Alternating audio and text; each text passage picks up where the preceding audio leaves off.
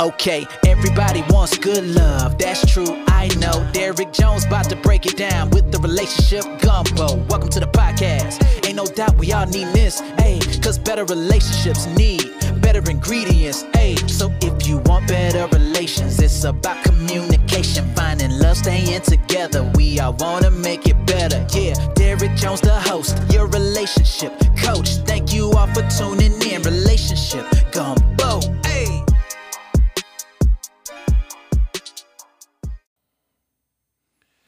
Welcome to another episode of the Relationship Gumbo Podcast. My name is Derek Jones and I'm your host. I'm a certified life and relationship coach, an engineer, a strategist, and a mental health advocate. So, tonight, not only do we have an amazing guest that you guys will recognize, that you know and love, but we have a topic that everybody should care about. We're talking about healing. What does healing really look like? Um, I'm gonna save my thoughts about that in a minute. I was about to say something, but I want our guest to chime in on this conversation. So I'm gonna go ahead and bring her up right now, and intro- she's going to introduce herself to you. But you guys should know who this is. So hold on one second. Here she comes. Hey. So she, yep, you're unmuted. Welcome back. It's Altagracia Felix, guys. Y'all know the last time she was here, it was amazing. I think we both couldn't stop talking. We were just, we were just getting, you was getting all that information out. Um, and I do want to say this: um, if you, if you don't, if you aren't familiar with her tonight, you're in for a treat. Um, healing is the topic, but I want her to introduce herself, tell us a little bit about what you do, um, and who you are. Yes. Well, thank you for having me back. really love being on your show among all the other ones I've been on. Thanks to you. Um, so I'm Alta Felix. Altagracia is my name. Alta for short. It's much easier to swallow. And I am an intuitive trauma coach. I specialize in helping women who have experienced intimate partner abuse heal their relationship with themselves first, then with others, and then their money. Um, and I do this through a bunch of different modalities, but I have found that um, facilitating circles and holding space for women in that way has been the most powerful way for me to facilitate healing or just hold the space for the women to do the necessary work. So I'm really excited to be here today talking about this topic because there's so many different shades and layers to it. And I, I think we get to unpack that today. Yep, absolutely. I'm excited about it because, um, and I'm gonna ask you a question in a second because a lot of us say the words, um, but we really don't know what it really entails or what it looks like or the how. Um, and a lot of people say it tongue in cheek. You know how these people, you hear them say, "I've been healing for ten years," and I'm like, "Well, what have you been doing for ten years that you, you don't?" And they, and and I'm going to ask you this question, and then I'll kind of piggyback on it before I say that. So, general, because we're going to dig a little deeper. Generally speaking, um, when you hear someone say for yourself, because you're the professional, the word healing, what does that mean, and what do most people get wrong about it? Oh, um to me, and the way that I like to describe healing is going in and doing the work, um, not tiptoeing around the trauma or the feelings or the triggers, not using um, those triggers, the trauma and all of that as excuses or as crutches. Healing is really going in there and saying, okay, like this happened, this is awful. What next? Like, you know, what can I do with this next? What what can I take from this experience that I can use to transform my life. And I, I firmly believe that there's always a gift in the trauma. Um, sometimes that gift is for you, and sometimes that gift is for someone else. Mm-hmm. And even when it's not for you, and I think that's that's a hard part too, is when it's not for you and it's for someone else. That that sometimes feels like how can that possibly be a gift? Um, but I think giving is just as powerful as receiving. Right. Yeah. And So, then Yeah, I'm sorry. Go ahead. no, no, I jumped. I jumped the gun. You were going to the second. The second. What do what do you in your experience? What do you what do you think most people get wrong about healing in their idea of what it is or what it looks like? Uh, burying it. So they think like I acknowledge it, I see this thing it happened, and now I don't want to think about it anymore. I don't want to deal with it, and I just want to like move on from it.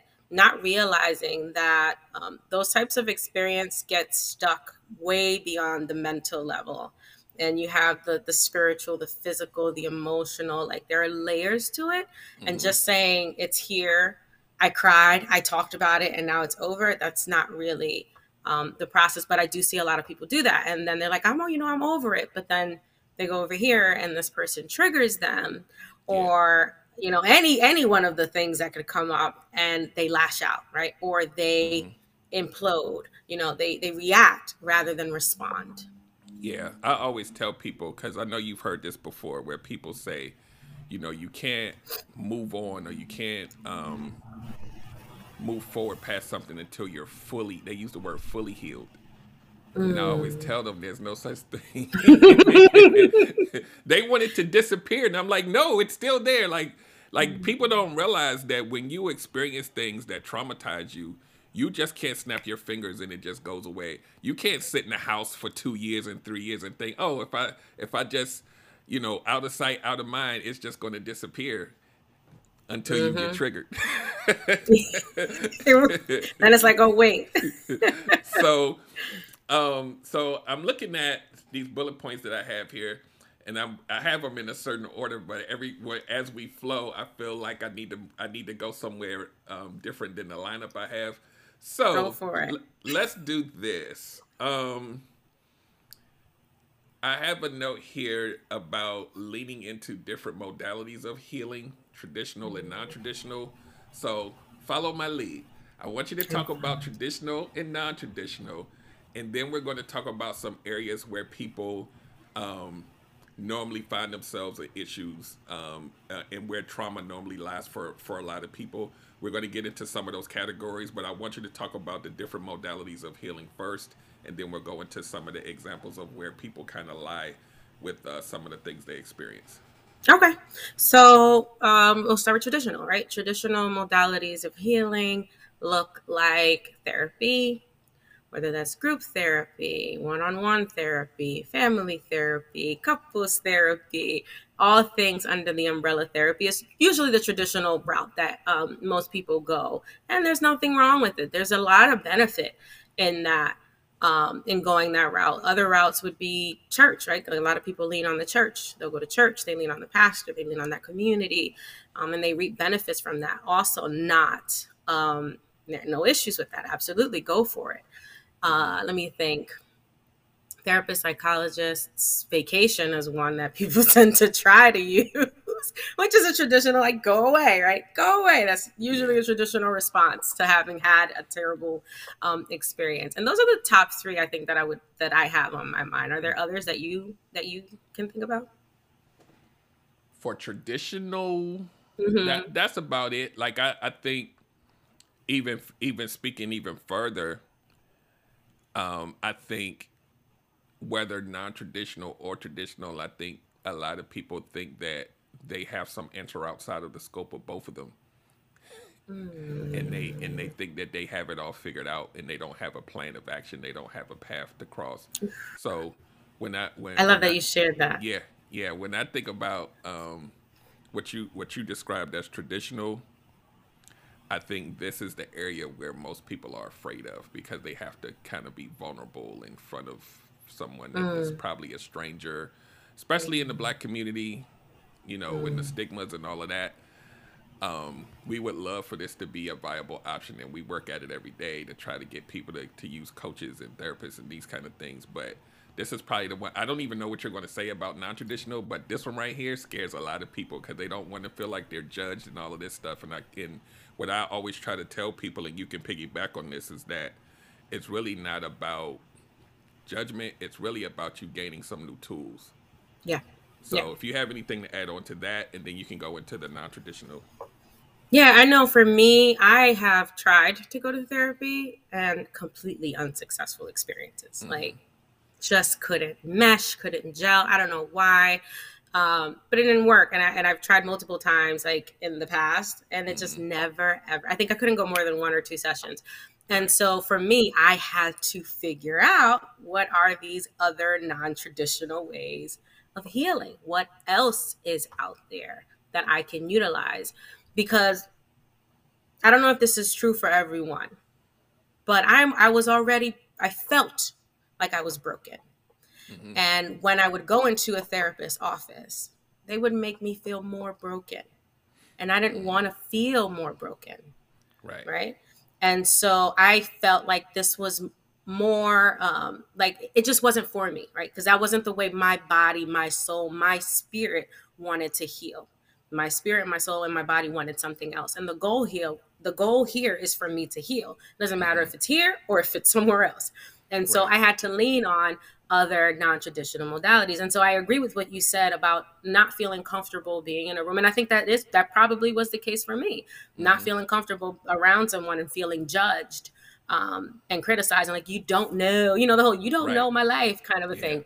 Yep. So what I leaned on was uh, heavily on spirituality mm-hmm. as a means for healing. And what I mean by spirituality, I mean like using Mother Earth mm-hmm. as a vehicle, right? So grounding, like learning what it means to mm-hmm. sit still and to be in my emotions and not push past my emotions. So you have nature as a non-traditional mm-hmm. modality for healing.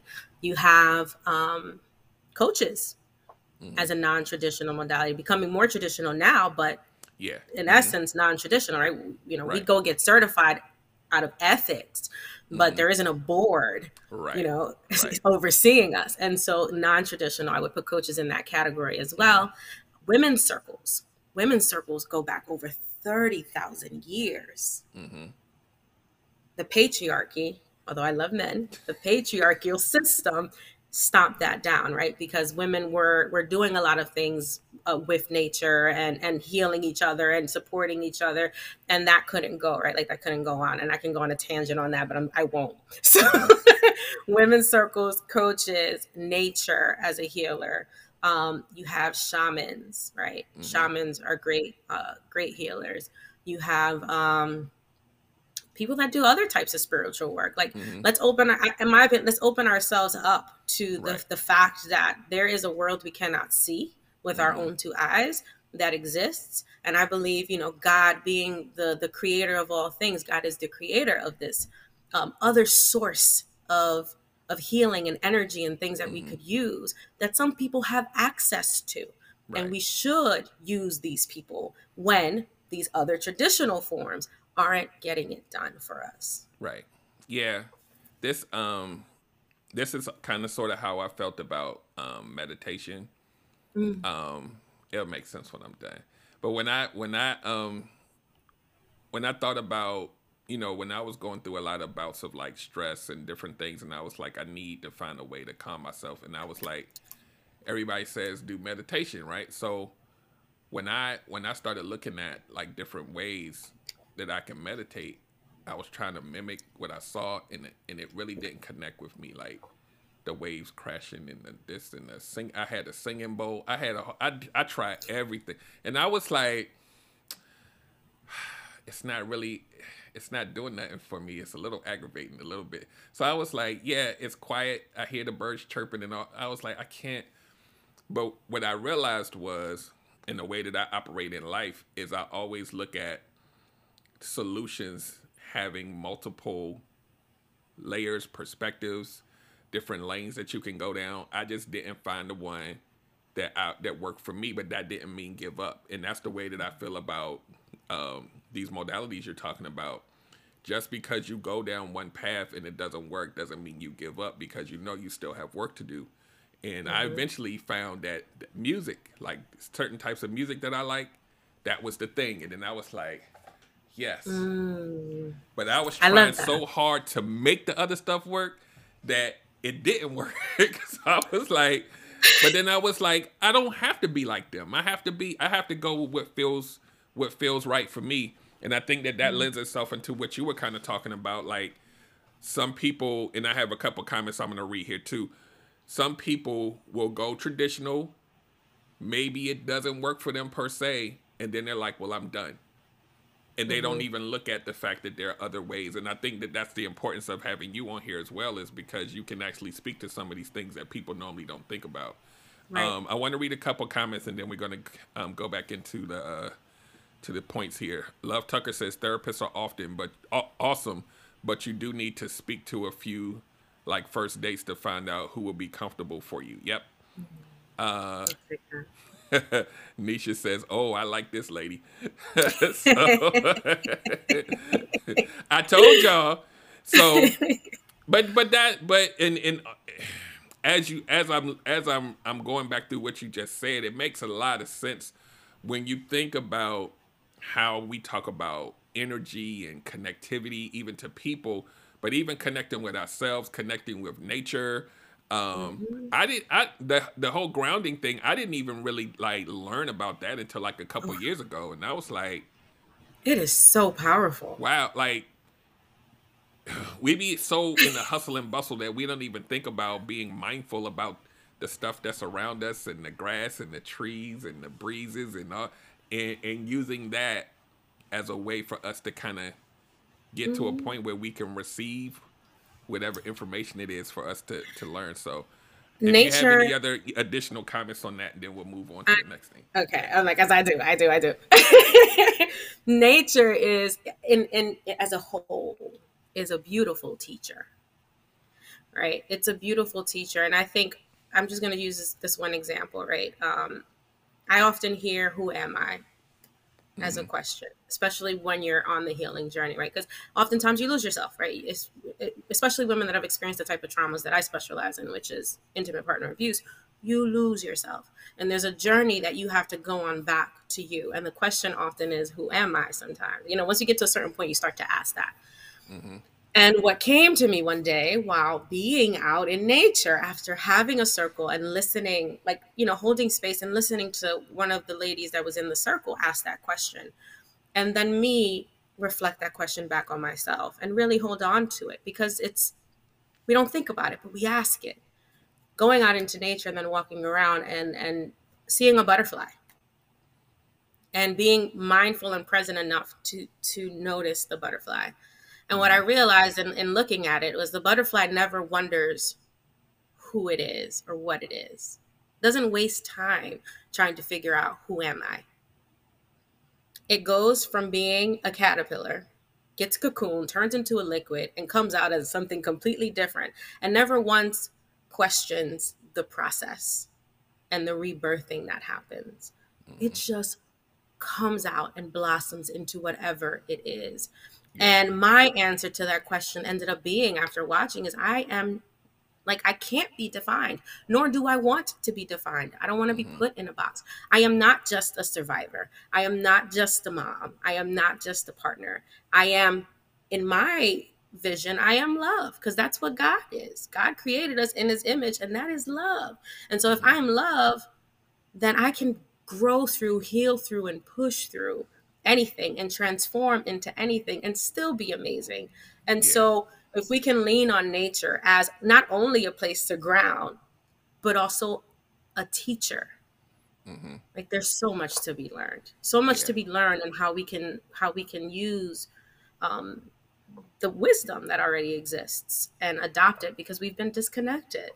Yeah, and I, I talk about um, the who am I um, thing a lot um, even even um, using myself as an example, but a lot of us, as we grow and experience life, there are certain things that we gravitate towards, and then we we naturally gravitate towards, and then we stifle ourselves because we let the outside world kind of push us in directions in our family and different people in our lives try to push us in a direction that they think that we should go in versus mm-hmm. following what's what's what you have a passion and a passionate for and, and the things that naturally come to you um and and that i think is getting better now as the generations you know come and we as we grow.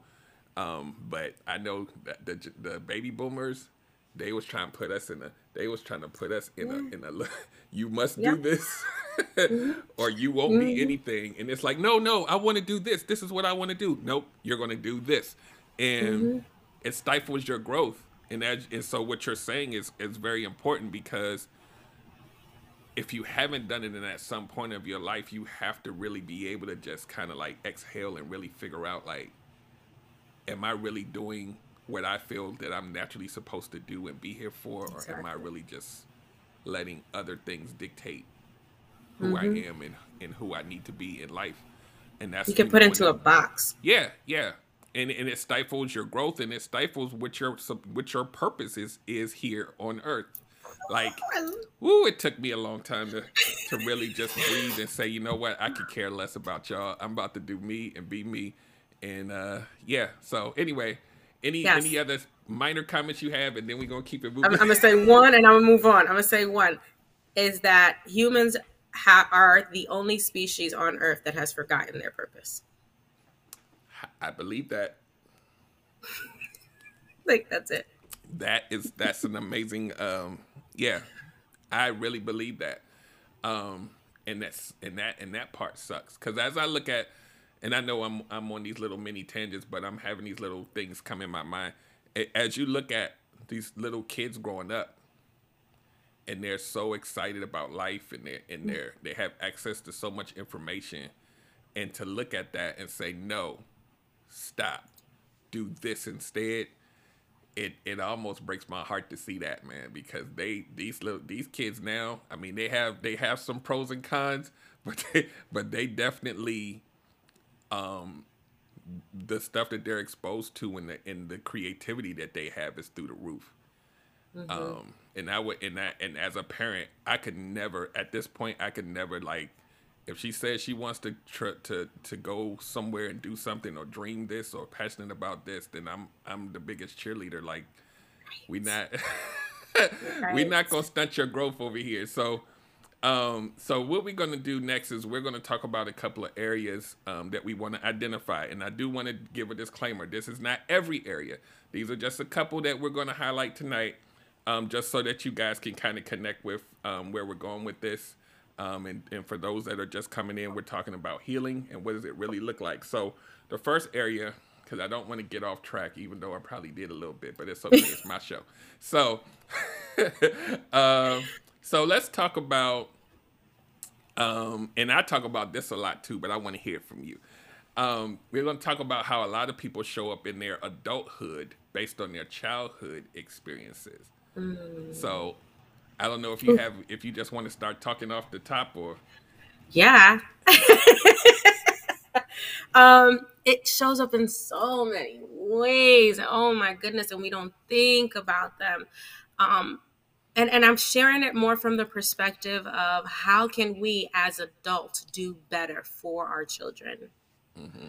because if we look at ourselves and and if you're doing the healing work you are going to see how your childhood impacted the way you show up the way you make decisions all that stuff as an adult um, how the people who were around you as a child influenced the way you think and what you value and what you don't value, like you will see so much um, in doing that kind of work that it's important as adults to be the last flame, right? Generational trauma. How can you be the last flame? How can you do a, a, a level of work and, and provide a level of sacrifice that allows the next person the next generation to not burn, right? To not have to suffer. Um, and that's it's uncomfortable. Like, you know, the, the whole, you know, do what I do as I say because I said so. Right. Thing we grew up with. right? I know it and, well.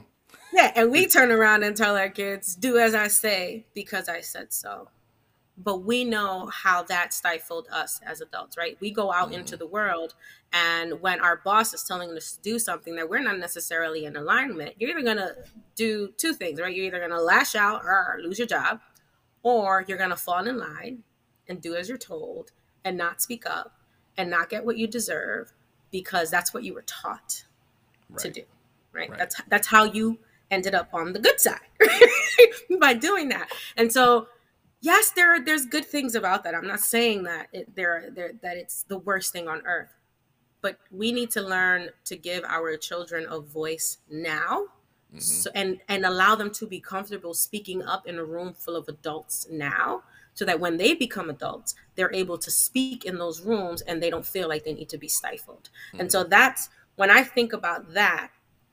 It's like we already went through it we can't go back and change it. We just got to do the work now to heal ourselves. Mm-hmm. But and forgive our parents, right? Because they only did what their parents did.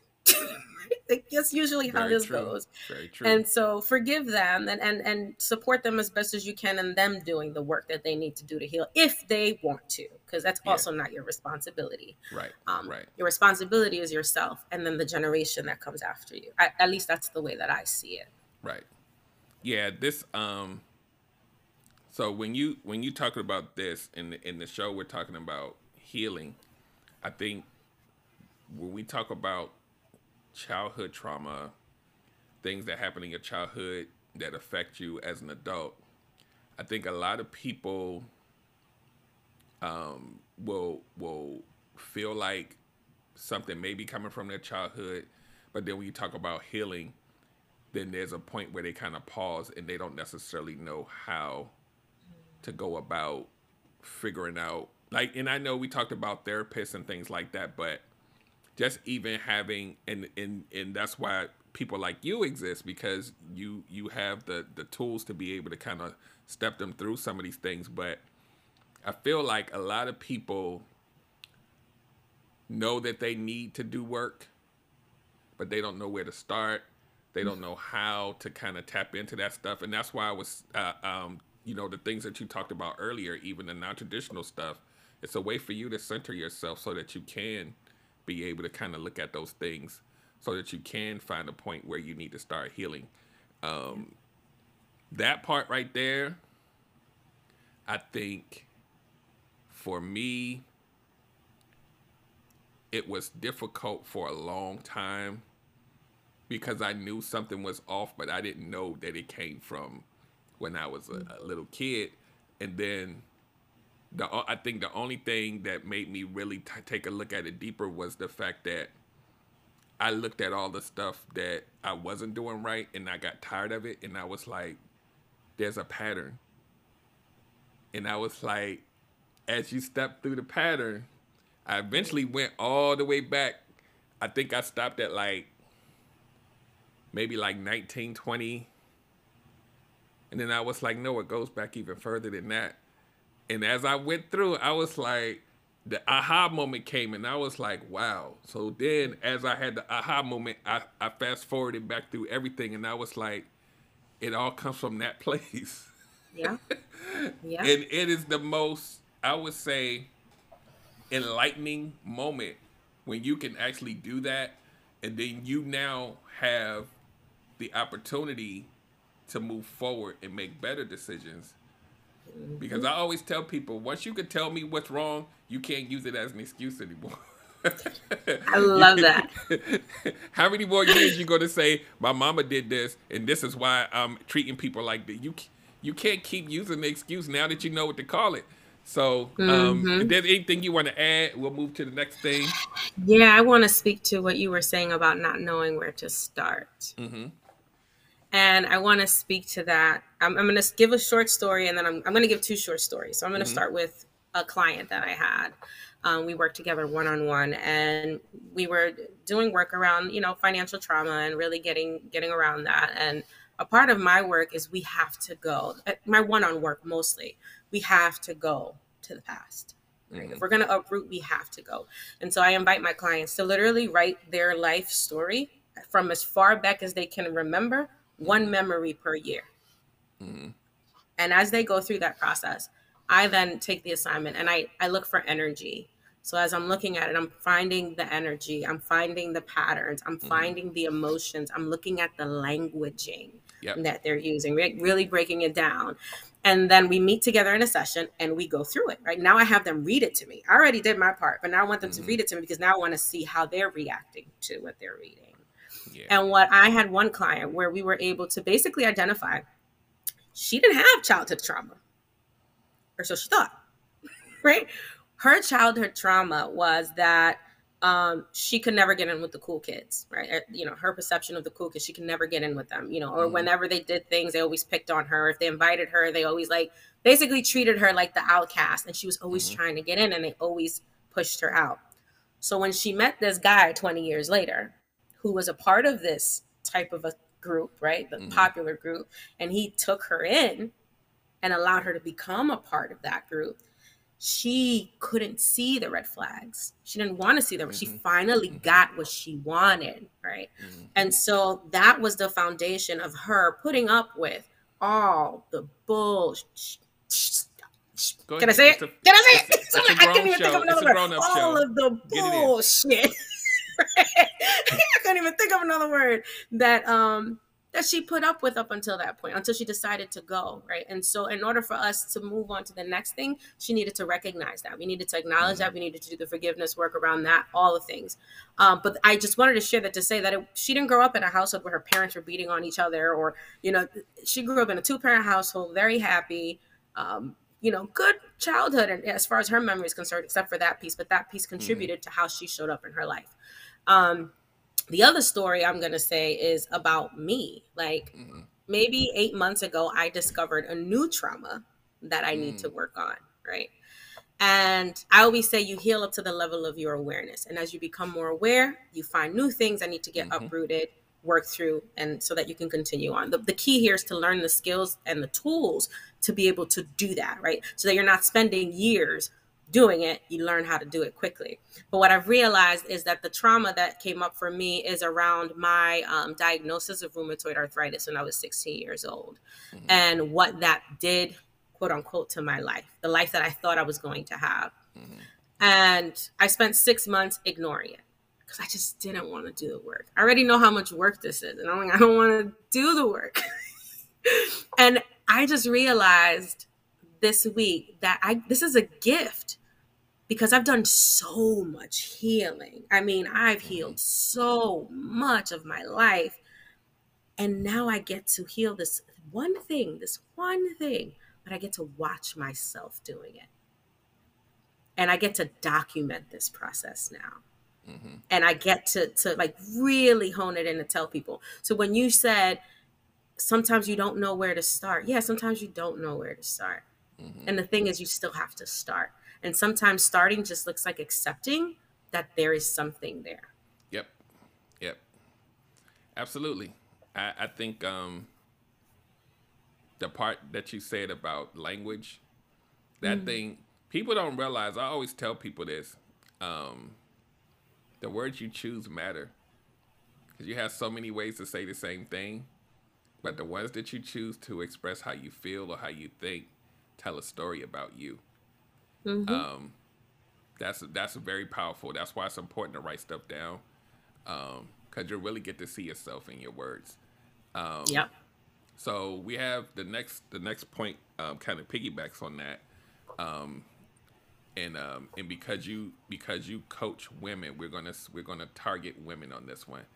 Um, and the bullet point says what women will put up with stems from their childhood experience. And if you want to couple these two, because I know they kind of go hand in hand, the next the next bullet point after that is about boundaries being a tool and not a weapon. So first we'll talk about um, what women will put up with stems from their childhood experience. So if you could speak to that. Mm-hmm. So um, our stories are all unique. They're all the same in a way, but they're all very unique, right? The same is that we we suffered um, how we suffered, how we processed that suffering, how that suffering um, shaped the way we think, the way we, we act, um, the way we respond is unique to each person. And so what we put up with is is is is a residual of what we saw or were exposed to as kids. I grew up in a household where my parents were very toxic towards each other. Um, lo and behold, nine out of the 10 kids ended up in toxic, abusive relationships. Mm. And so, even though we all said this will never happen to me, we put up with the little things that were red flags because they were normal, mm-hmm. right? They felt normal. And so, arguing and yelling at the top of your lungs and cursing at each other, that's normal because you're in a heated argument. No, it's not. that is not normal and that is not healthy right? Right. Um, leaving, storming out the house and not coming back into the house until, you know, who knows when. That's not healthy, right? That's not a healthy response to a disagreement. Yet you'll put up with that if you grew up seeing that. If you grew up seeing that and seeing your mom or your dad putting up with that. Like both of my parents were abusive. It wasn't just one. They both they both were toxic. And, and I was toxic as hell because of it too. I used to feel like if a guy pissed me off, I had the right to smack him. Woo. Right. right. I had the right, right? Because he did it. He did the thing that sent me over the edge because mm. that's what I grew up seeing. And even though we're not talking about what the guy puts up with, it's in essence I was willing to put up with the BS because I get to smack him afterwards and then we get to kiss and make up and everything is, you know, back to normal. And that's not um, that's not healthy. So it's very important to, to become aware of the way you show up in the world like really learn and start to become aware everything you do even if it's wrong it's not about wrong or right. Let me just get that out of here. Mm-hmm. um, when we're doing this healing work and we're doing the self inquiry there's no wrong or right. Do not judge yourself for the choices that you have made. You made them for a reason and they served you when they did right? Now is an opportunity for you to make new choices but in order for you to make new choices you need to know what those wrong choices were, right? But those mm-hmm. choices were that you made that weren't in alignment with where you want to go. Right? Because that's that saying what what what got you here isn't going to get you there, right? Like what, what got you to today isn't going to get you to tomorrow. So think about how you're showing up. And again, think about how your past experiences, your mother, your aunts, your cousins, your grandmother, how they show up in the world and the way their life looks and what you have adopted. And it's really all about self inquiry. Mm-hmm. Um, in order to uproot that and change it. I know I, I, keep going on a tangent because I'm so passionate. It's cool. We're tangent friendly here. okay, what was the second question? I don't remember it. Oh, the I second went... one. Well, we we wanna we were going to segue into boundaries being used as a tool and not a weapon. Ooh. Yes. Yeah, let's do that. Yes. You see, I'm like, ooh. One of my favorite topics. Listen, I love boundaries. Um, however, I have found that some people set boundaries in ways to stunt their own growth. Mm. Like, just because someone triggers you doesn't always mean they're bad. I believe yes. that God brings people into our lives to trigger us, to let us know this wound is still here. I need you to open it up and, and start cleaning it out. You're ready for this one. Right. You're not going to get triggered about something you're you don't have the capacity to start to do the work on.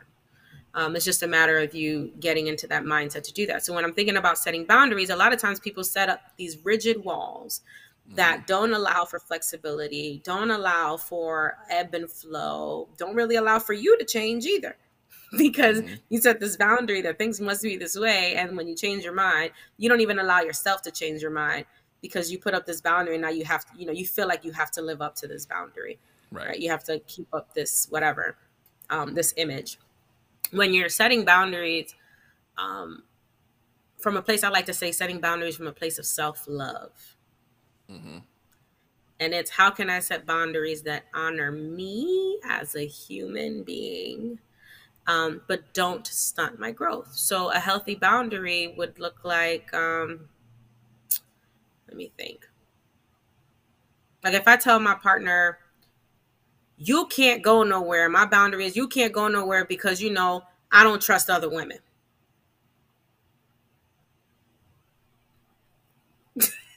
Yeah. No. Right? Like, mm-hmm. no. But I can tell my partner, I I don't want to keep you here, but I would appreciate it if you just let me know, like when you're going out, when you're gonna be home. Or just communicate with me who you're gonna be with. Yeah. Right. And that's your boundary. Your boundary allows for ebb and flow and not this things must be this way because if you're not this way you're threatening me what i'm communicating to my partner with this boundary is communication is important to me yeah right yeah. Can you just give me that? Which is a part of a healthy relationship. And if and if my partner doesn't give it to me, then we're not in a healthy relationship, right? And so boundaries, good boundaries allow you to do those types of things versus the the rigid, hard that aren't really room don't really leave room for growth for anyone. Yeah, I I um when you talk about boundaries being used as a weapon and it's stunning your growth and all of that, where that takes me to is like when you hear people say, um, I'm a jealous person and you just gonna have to deal with it. And if somebody can't deal with my jealousy, then that's my boundary. Like that's the that's where right. I discard them because they can't deal with my issues. But you don't, to your point, if you don't address that issue, then you don't grow. Right. Right. So I, you right. know, we hear this a lot. Like people are like, I'm, I'm, uh, I'm mean. So you just gonna have to deal with me being mean because that's just who I am. And I'm like, I don't have to. I, I, really don't. if that is the, if that's the metric by where you discard me, then I'm then I go, I'm gonna have to bounce. Like I can't. Right. Right. but a right. lot of people do it. They do. They do. It, it's it's used as a control mechanism. If your boundaries are being used to control how what other people say or do, like that's not a boundary. Right. That's like you're being a tyrant. you're right, calling right. in that tyrant Right. energy there. Yeah, and I I- always tell yeah, I always tell people when you start leading with stuff like that, that's not you talking, that's your trauma speaking. Like you can't I'm not going to start off like this, but Mm-hmm. but then the, what ends up happening is is if I got my own stuff, then I think that looks appetizing. I'm like, yeah, let's let's go ahead and bond these traumas together and see what happens. And I'm like, no, Right. now it's a mish a, a pot full of traumas.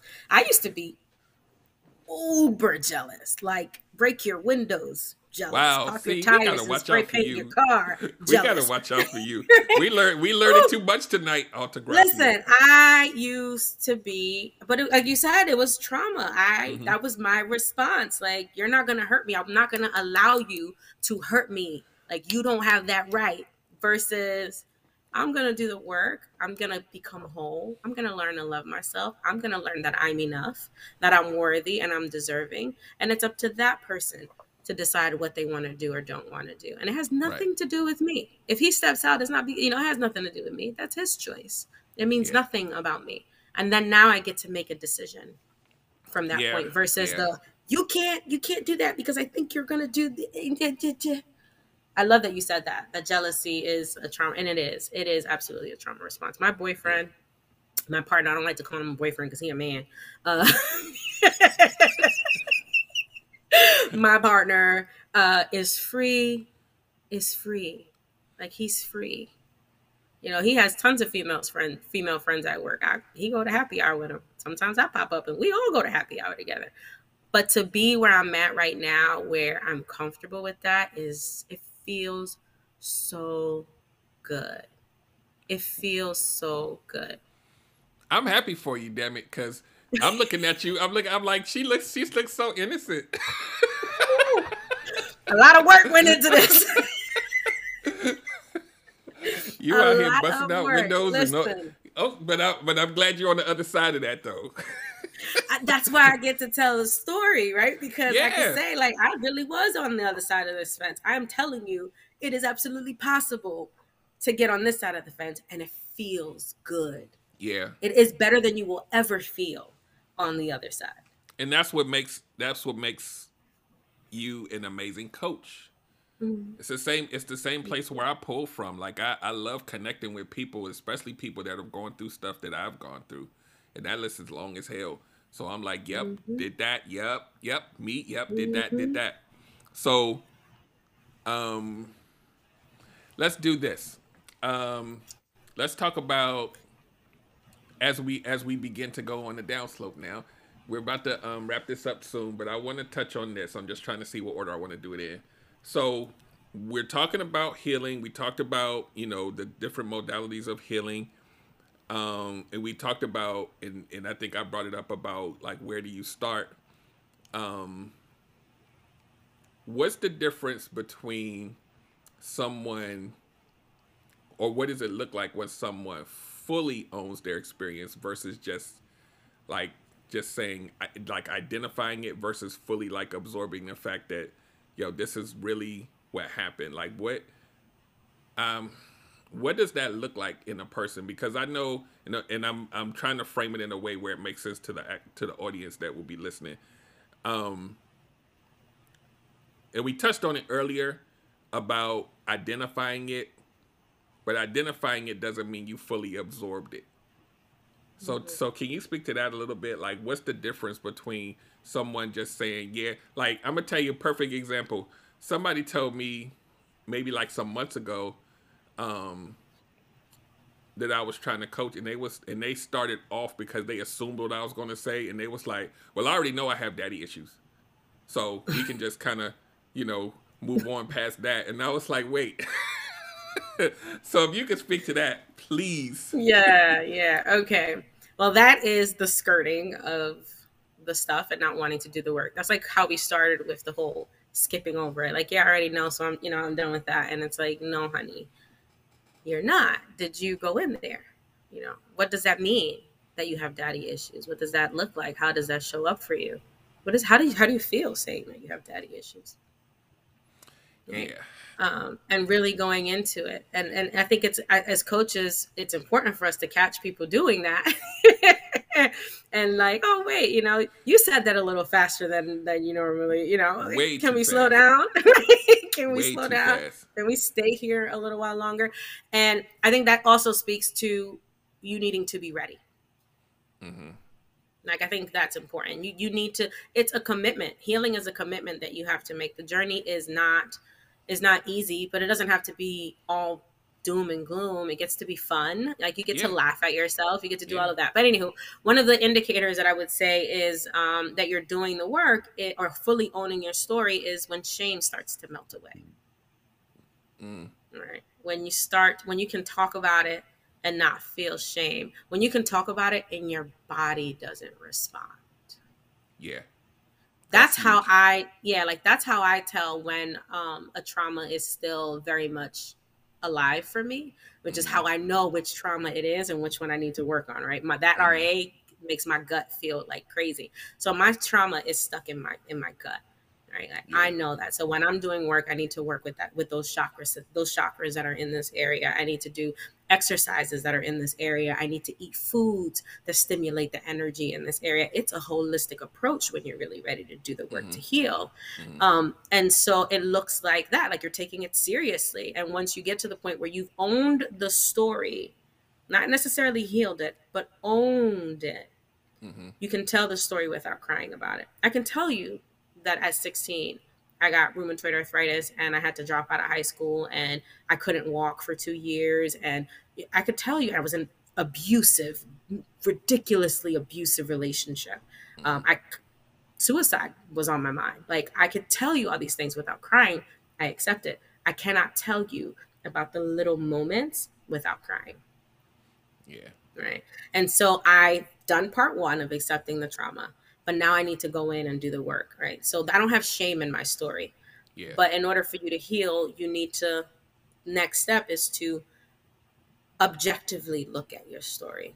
Yeah. And so like if you were to step out of it and you were watching someone else go through this experience, what are you noticing? What are the big things that you're noticing along the way? What are the what are the memories that still exist vividly? Because those are the ones right? Those are the ones that are coming up because the body's ready for them and you start to do the work around them. But shame shame will hold you and and make you suffer forever. Yeah. and that's a big one. A lot of people have a lot of shame and the shame is tied to not owning their part. Yep. Yep yep yep.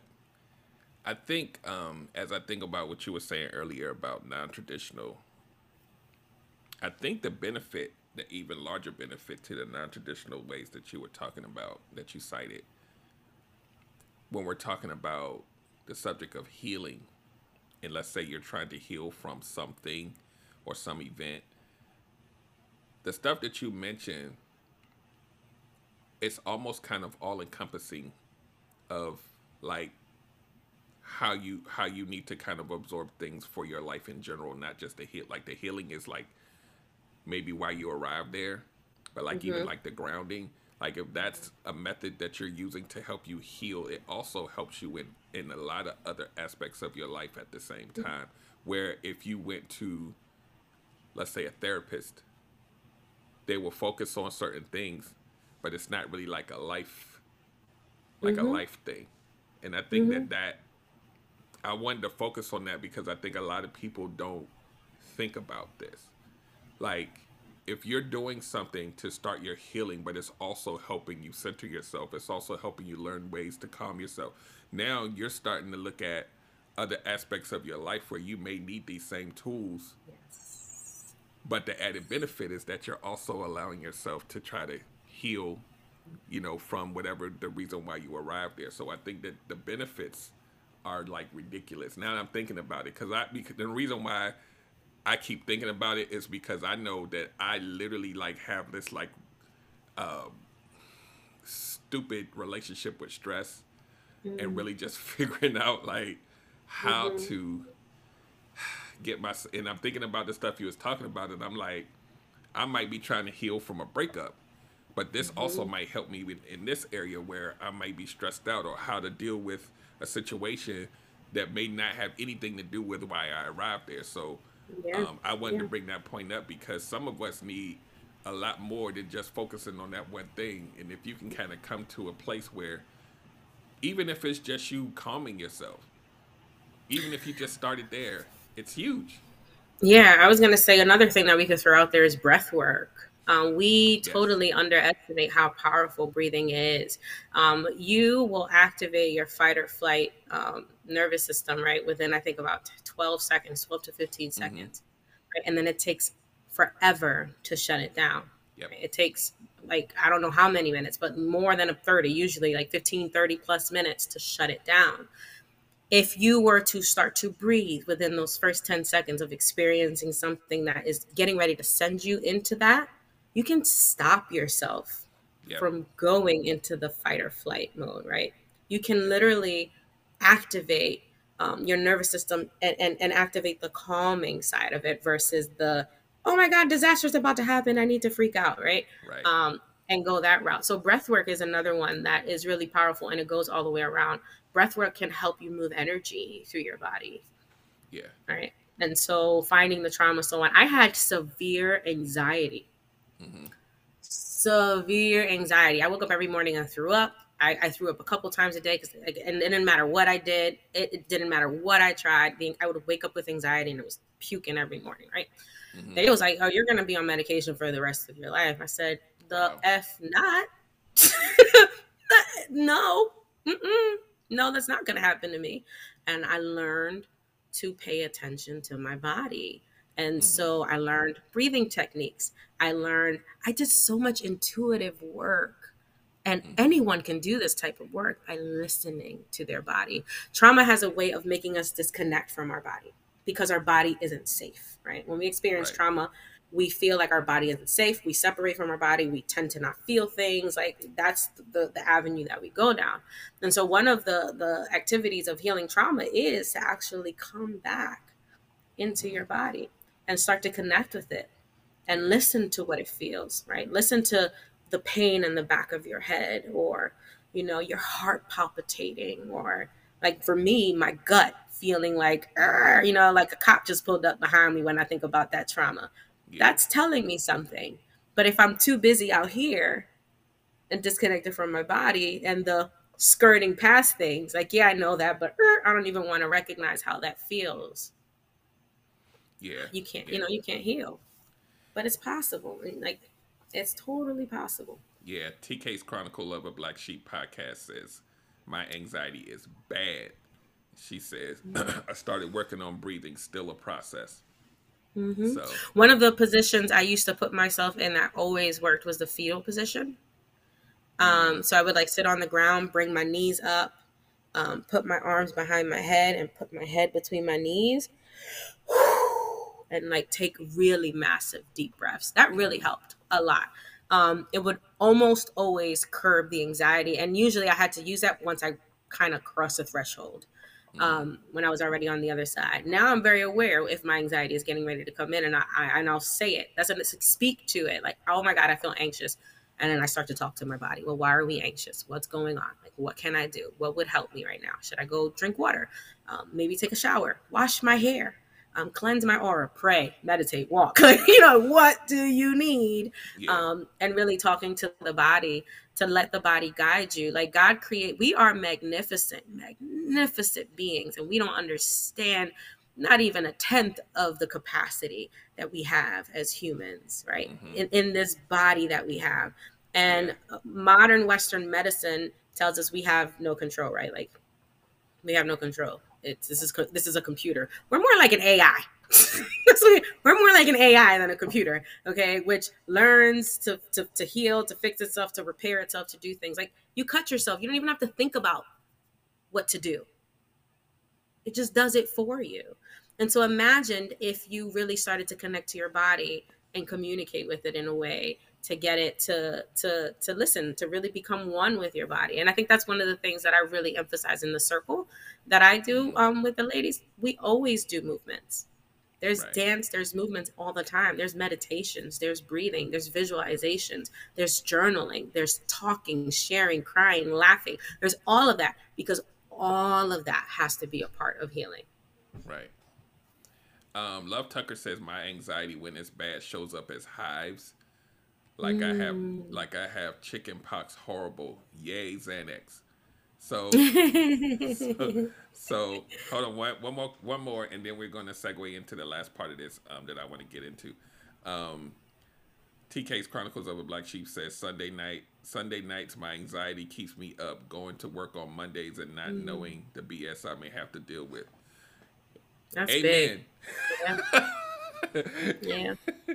That right there Mm-hmm. It's crazy. But that's like I, a whole other episode I would love to go into. I mean, if you want to, we can. I don't know what time your bedtime is, but you know. we can we can do that. I feel like that there's so many layers to that. Um, so many layers to that, and we can really talk about it in in a bunch of different ways. Like, is there a mindset shift that we could do? Um, what can we control within this situation? What is within our control, and what isn't? With you know, what is um, outside of our control. And we tend to focus on things that are outside of our control and that gives us anxiety. Well yeah. it can it can make anxiety worse. I'm not going to say gives us can right. make anxiety worse.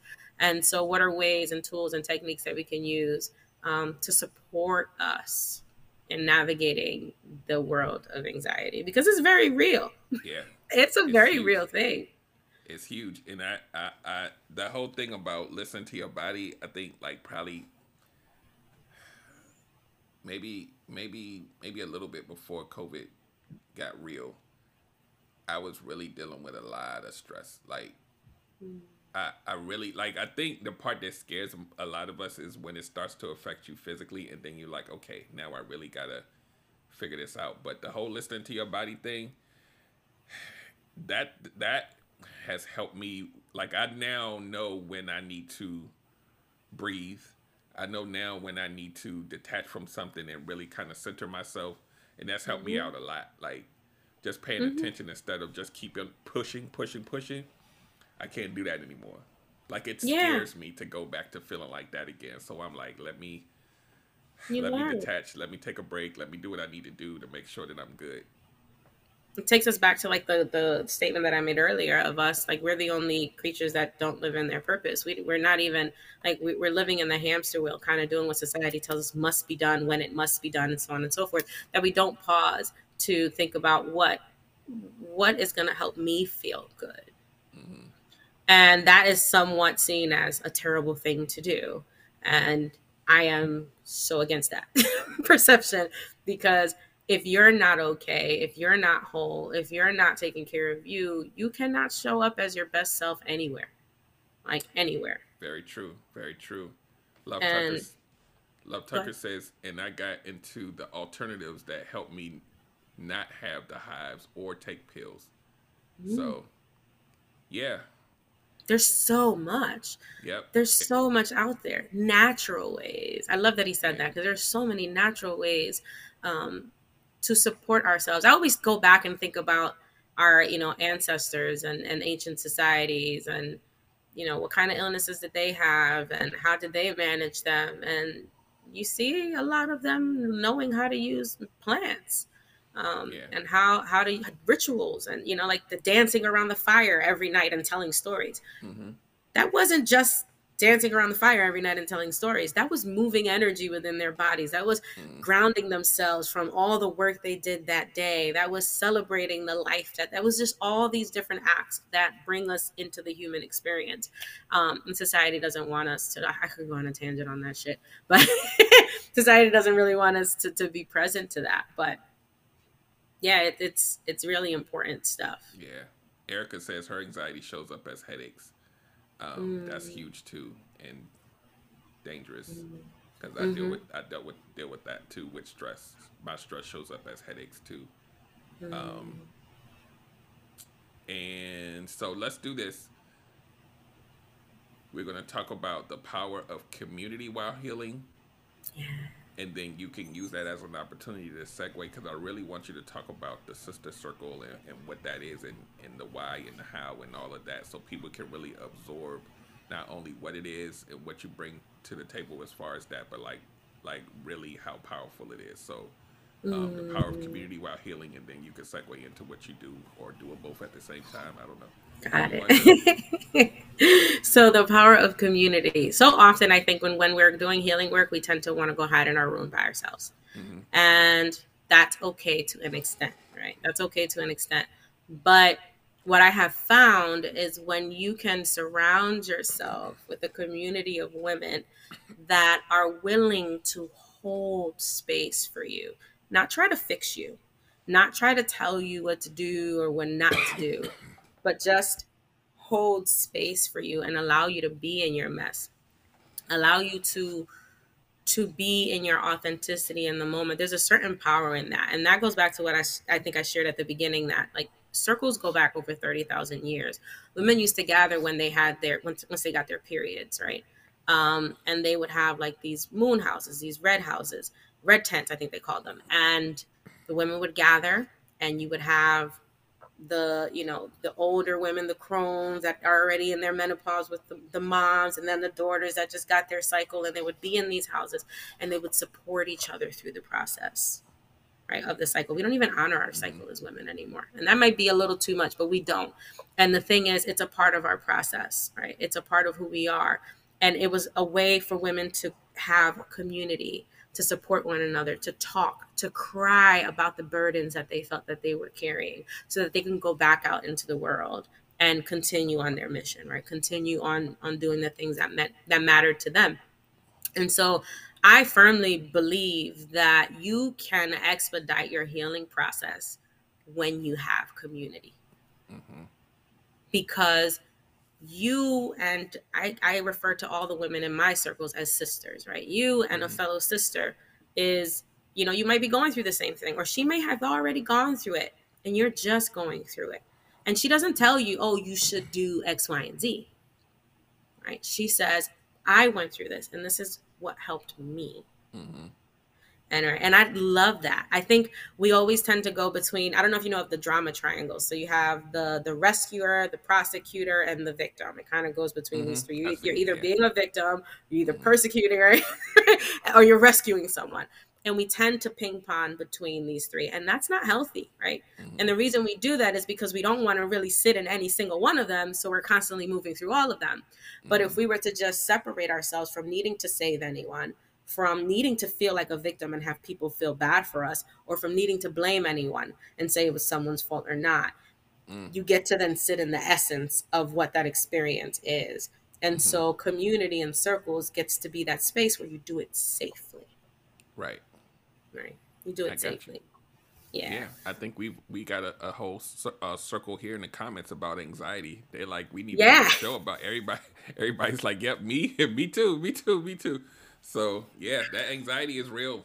It's really that would real. be something you know that we would go into the circle and try to understand. Like if we were in a women's circle, I'd be taking us in there.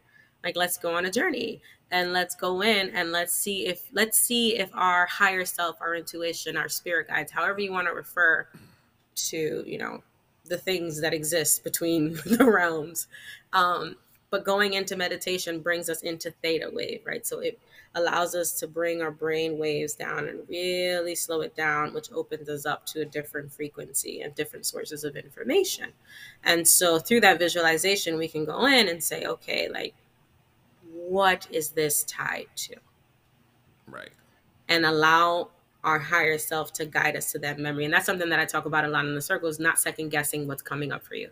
Never second guess what your intuition is telling you because you think it's not right, right? And what I have found is that has been really transformational for the women because they're accepting things that they would otherwise not accept.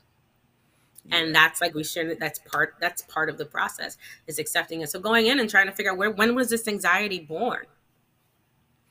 What yeah. birthed it? You know, and how is yep. it keeping you safe? Because we tend to think of things as um, harmful, but how is it keeping you safe? What is its purpose? Very, very yeah. true. So that's is what I want you to do now. I want you to tell everybody anything that you have offerings coming up yes. and and what they entail and how people can uh can can find um healing through yes. these things. uh, let yes, people know what you got coming up and then let them know how to find you. Got it. All right. So I have, as you as we've been talking about throughout the program, monthly healing circles that I facilitate with women of all shades and backgrounds, which I think makes the space all that much more amazing. Um, it's a membership program, so you would sign up for three months, and I always get the question, why three months? Because you can't just come once and get the you know reap the, the benefit. Like it's a commitment, and so I don't. But I don't tie you to a year right? So you get to come for three months, experience it. If it's for you, you get to sign back up and stay for another three months. And that's the way that I do it. So you're always free to step out, but I hold you accountable when you step in. And so that's always available to you. And you can always find the link in my bio on Instagram. It's always there. It's called Sacred Healing Circles. And we meet once a month. But what I want to take an opportunity to talk about which I think is really tied to you know some of the things we talked about here today, is a new program that I just launched today called Sacred Heart. And what Sacred Heart is, it's a healing circle for mothers and their preteen daughters.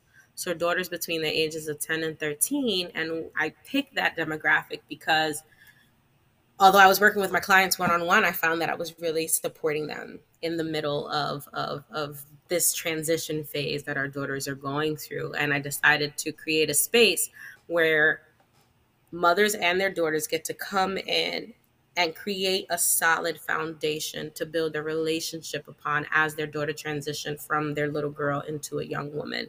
Mm-hmm. And I feel like that's a big block. I know it's a big block, you know, for it was for my mom. my mom's transition was, you know, don't play with boys. And that was the end. And yeah. so we really pulled apart and we drifted and we bumped heads.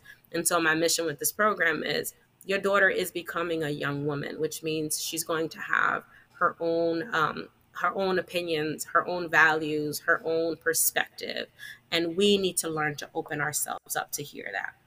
And so Sacred Heart is a three month container, and we would meet six times. And I'll go into it if you want to on a phone call. I don't want to keep us here any longer, but it's going to be an amazing transformational program because it's going to, through the program, your daughter's going to gain confidence and so are you. You're going to be supported by a community of other mothers and they're going to be supported by a community of other daughters.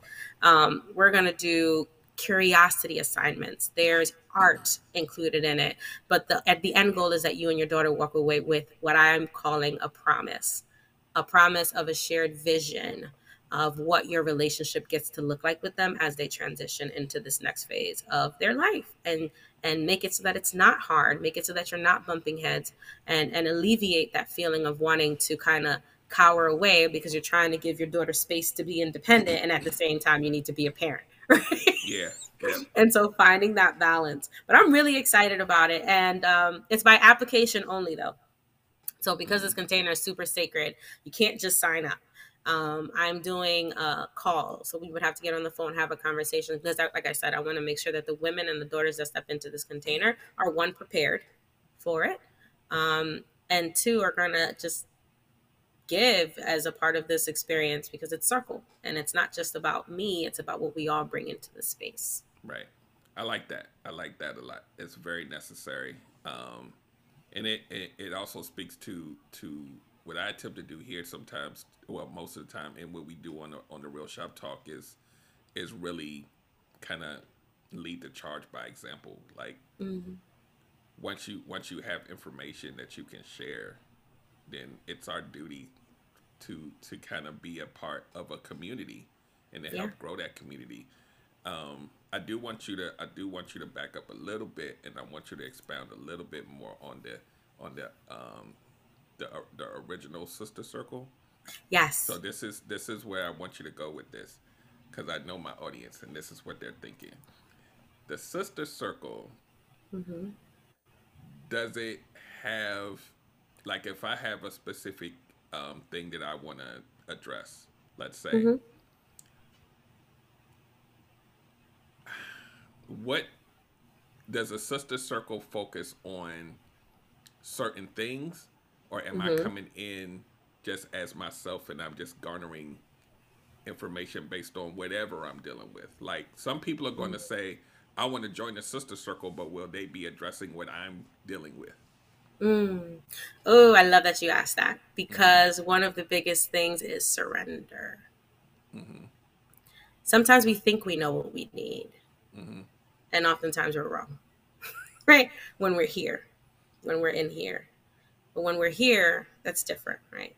But when we're in here we tend to think like i have daddy issues and that's done. Right right. Right. And so the way that the circle topics are picked are intuitively. So the ladies in the circle that are a part of it now they sometimes will say you know i want to do this thing the next time we meet and if everyone's in agreement then that's what we'll do the next time we meet. Gotcha, but gotcha. they the way that we've done it and we've been doing it now going on a almost a year they don't ever pick a topic. It's usually like we do the work and um, maybe something comes up and i'm just like i feel right? So i'm really in my body. I feel like this is what we need next. Mm-hmm. Right? And i'll present that to them and allow them to say oh, you know more often than not there's a yes um, other times i don't we don't feel anything within that session and i spend the next two three weeks just waiting and listening just waiting and listening for my guides to tell me what the circle is going to be about. Mm-hmm. and for this particular circle that we're having on sunday it's about the unknown right? Which is a big part of healing. We don't know what's on the other side. We don't know what's going to happen when we start to bring things up. We don't know the possibilities that exist for us. So, how can we learn to become comfortable with the unknown? Yeah. And how can we use the unknown as a space for um, for transformation, for growth, mm-hmm. for release, for all those things? And the reason that the topics are the way that they are is because I too don't want to put my women in a box. Gotcha. Right? Yeah. yeah. Your story is your own. And so I get to take us on a journey to figure out what your story is and what your story is, but we always share. You know, then we share. I always get women that say, "Oh, I never I don't like talking in front of people." I can't tell you how many women I've had say that. I've never had an issue with a woman coming into yeah. circle and not speaking. Isn't, isn't that funny how that works? Like when it, when when people when you put people in a group and one person starts talking, then it's like it's almost like they they feel like they they're now given permission to share. Yeah. And then it, and then the floodgates open. Yeah. And so I wanted you to talk about that part because sometimes you don't know what you need yeah. until you're in the environment and then you're like, I'm glad I came. This isn't mm-hmm. even the topic that I came for, but damn it, I'm coming back. Mm-hmm. Yeah. So I, I yeah. Wanted, that's that's literally And that's exactly the energy. yeah, it's like because I because I experience this when I'm in different forms and like sometimes even when I'm looking at comments and just like tonight, who knew all of these people dealt with anxiety, right? Right. And so it took one person to say I had it, and then everybody else was like, me too, me too, me too. And once you're mm-hmm. able to, to be in a space where you can openly talk about it, people get real brave when they when they know that they're around other people. Yeah. It's yeah. a it's a it's a freedom. It's like I call it the you know I always say step into your authentic self. Step into yeah. the circle and you get to step into you right? Yep. Because no one in this space is judging you. Yep. Everyone is showing you love. Everyone is here to support you wherever you are. You know, I've had a circle where we we created it was an activity that we did called the Chatterbox. And that was about going into the mind and learning that we actually have control over our thoughts, right? We think we don't, but we actually do. And so how can we harness that that that power, that ability and use it to our advantage? And one of the ladies, after we did the exercise, like, you know, when it was her turn to share, um, shared that. And I, am only sharing because I know she is like, use me to market the circle. Like, she does that all the time. so I'll share. I won't share her name. But what she said was, um, she came on and she was crying. And she's like, I couldn't see the damn box. she's like, I couldn't see it. So I smashed it. And I feel so bad because all of you saw your boxes and your boxes were beautiful and you saw your thoughts and and I didn't see it and I and I broke it down and, and I'm like, perfect. And that's what everybody else said to her too. Perfect. Because we're not here competing against one another. We're here to hold mm-hmm. space. And you get to break your box because that's what you needed to do. You needed to break it, so you broke it. And good for you for doing that, right? right. Like good for you for doing that. And then two weeks later she writes me and she's like, I created a new box. Yeah. I created a new box. Can I send you a She actually drew it out and sent me mm-hmm. the picture of it. And that's the power of circle. And like that's the magic of circle and community and having that. It's she like I love this. I love her so much. Me and her have been working together for two years, and I love her so much. And mm. she cares about her growth, like, and she tries, and she allows herself to be not okay, to yeah. be in the mess, to be angry, and then to celebrate and be happy. And like she allows herself to go through it. Um, yeah. And I think that's powerful, right? Yeah. Some people in the circle only see colors. Mm-hmm. Like when we're doing the exercises, they never get the words. they never get the stuff. And they just come back and they're like, I saw purple and then I saw green. And then I look it up. I'm like, oh, this is what purple means. This is what green means. What were you thinking about? Oh, this is how this ties into what you were thinking about. Yeah. So it's really a sacred, safe space. And that is a staple program that will always be there. Like my yeah. the sacred monthly healing circles will never go anywhere. It is it is amazing for the women, it is amazing for me. And like when we talked about the holistic stuff, on circle day I don't work. Mm-hmm. I don't take client sessions. I eat really healthy. I meditate, I mm-hmm. ground, I burn my sage, I do my oracle spread, I bring my crystals. I, yeah. I pray. Yeah. I do all the stuff to create the container so that when they show up, they literally just it's like everything that they had before they came is gone and they're here. They're present and they're in the container. And that's powerful. That's amazing. And, yeah, it's powerful. And now I get to create, you know, and that's where I'm creating like, okay, I do this for moms. How can I support moms that are doing this healing journey that want to be the last, right? That want to be the the, the, the last stick that burns and not bring the trauma towards their children. Yeah. To create a container where now they get to bring their daughters into it and we actually do start to do the work. Yeah. Right. To unpack that and, and, and, and support them in doing what they're doing while we're all supporting the girls in, in establishing good healthy boundaries and learning how to speak up and like one of the activities in, in the the sacred heart is um the end assignment is a piece of artwork that the mother and the daughters are going to create together. But the mm. daughters are the ones who are going to present it to the room full of women. Why? Because they get to see themselves being heard and their voices being valued, right? And what they desire as important. And so it's just as much for the mothers as it is for the, like, and, and that's like I said, transitioning what I already do here mm-hmm. and creating this other thing here that I I know it's needed. Yeah. Yeah. That's amazing. You got me mm. smiling mm. over here because that's I'm telling you, it's important for us to to to to think about how we fit in this whole puzzle and what we bring to this thing and really use our like we talked to just to whole bring this whole thing home, man. It's like mm-hmm. when we talked about healing, when we talked to, we're talking about community and just being able to share experiences and, and growing in that way. And and really looking at who you are and living in, as your organic self, when you bring that to a table like this, the magic that happens, like I haven't done something specifically like that, but just m- me moving around and just engaging as many people as I do on a daily basis, there's power in sharing. Mm. And the way that you talked about how you're framing it out, I can tell that you thought a lot about every piece of this thing.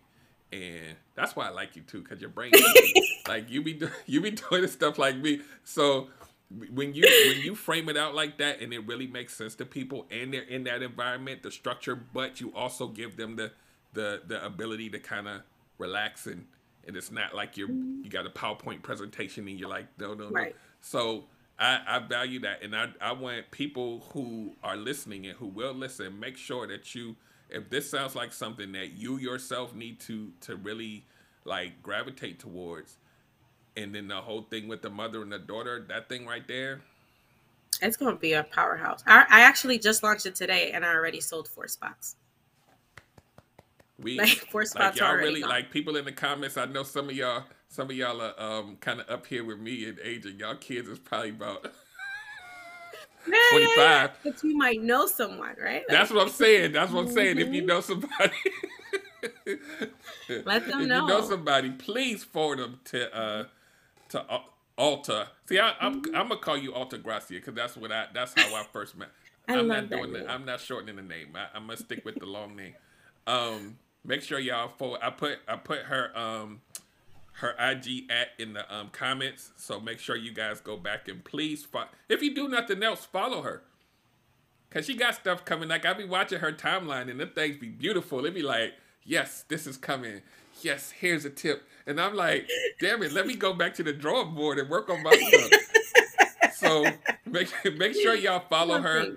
See what she's got going on. Forward people to her if you know, because y'all got to experience her energy tonight. Y'all got to experience her knowledge tonight. This this right here lets you know that you're gonna be in a safe place. So make sure that you that you hook up with her.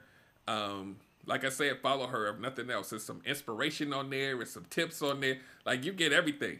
So just just go there. Trust me, you you won't be disappointed. So on that note, I thank you for coming back. This not gonna be the last time. You know that.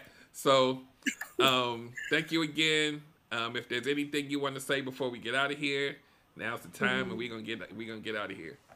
I just want to thank you. I honestly want to thank you because your energy from the beginning has been so supportive um, and so open and just like human. And in this world of business, right, of trying to grow what we're trying to grow to help other people, I honestly honor your the way you show up in your masculine energy because you have a very good balance of the masculine and the feminine. You you are comfortable in both. And so I want to thank you for not only our interaction, but for doing what you're doing. I think it's it's going to be a game changer. Anytime, anytime. So on that note, guys, make sure you go to relationshipgumbo.info, the website. Make sure you follow all my social media, YouTube, especially subscribe. Follow me on Instagram because those pop-ups are legendary. When I pop up and go live, those things, those things be they they dig in your guts a little bit, but we all need that sometime to really unearth some things. So the podcast, as much as I love it, the Instagram lives is, they they a little bit more off the hinges. So you you it's not Like I want to go on there. you're invited to come on one day if you're free. We could talk about that. We can we can All talk about some stuff. So stay tuned. I'm not opposed to that. So um so yeah guys, just make sure you connect with me, connect with Altagracia and uh and just keep keep following this community that we have, the real shop talk and all the people TK's Chronicles of a Black Sheep, Erica at Dope Discussions. Everybody, you know, everybody got something going. Let's let's connect and build this thing.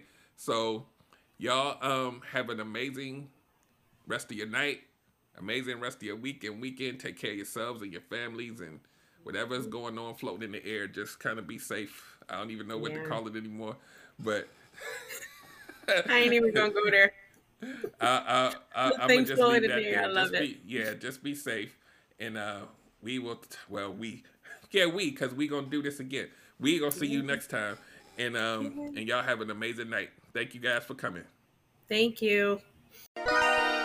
Okay, everybody wants good love. That's true, I know. Derrick Jones about to break it down with the relationship gumbo. Welcome to the podcast. Ain't no doubt we all need this, ayy. Cause better relationships need better ingredients, ayy. So if you want better relations, it's about communication, finding love, staying together. We all wanna make it better, yeah. Derrick Jones, the host, your relationship coach. Thank you all for tuning in. Relationship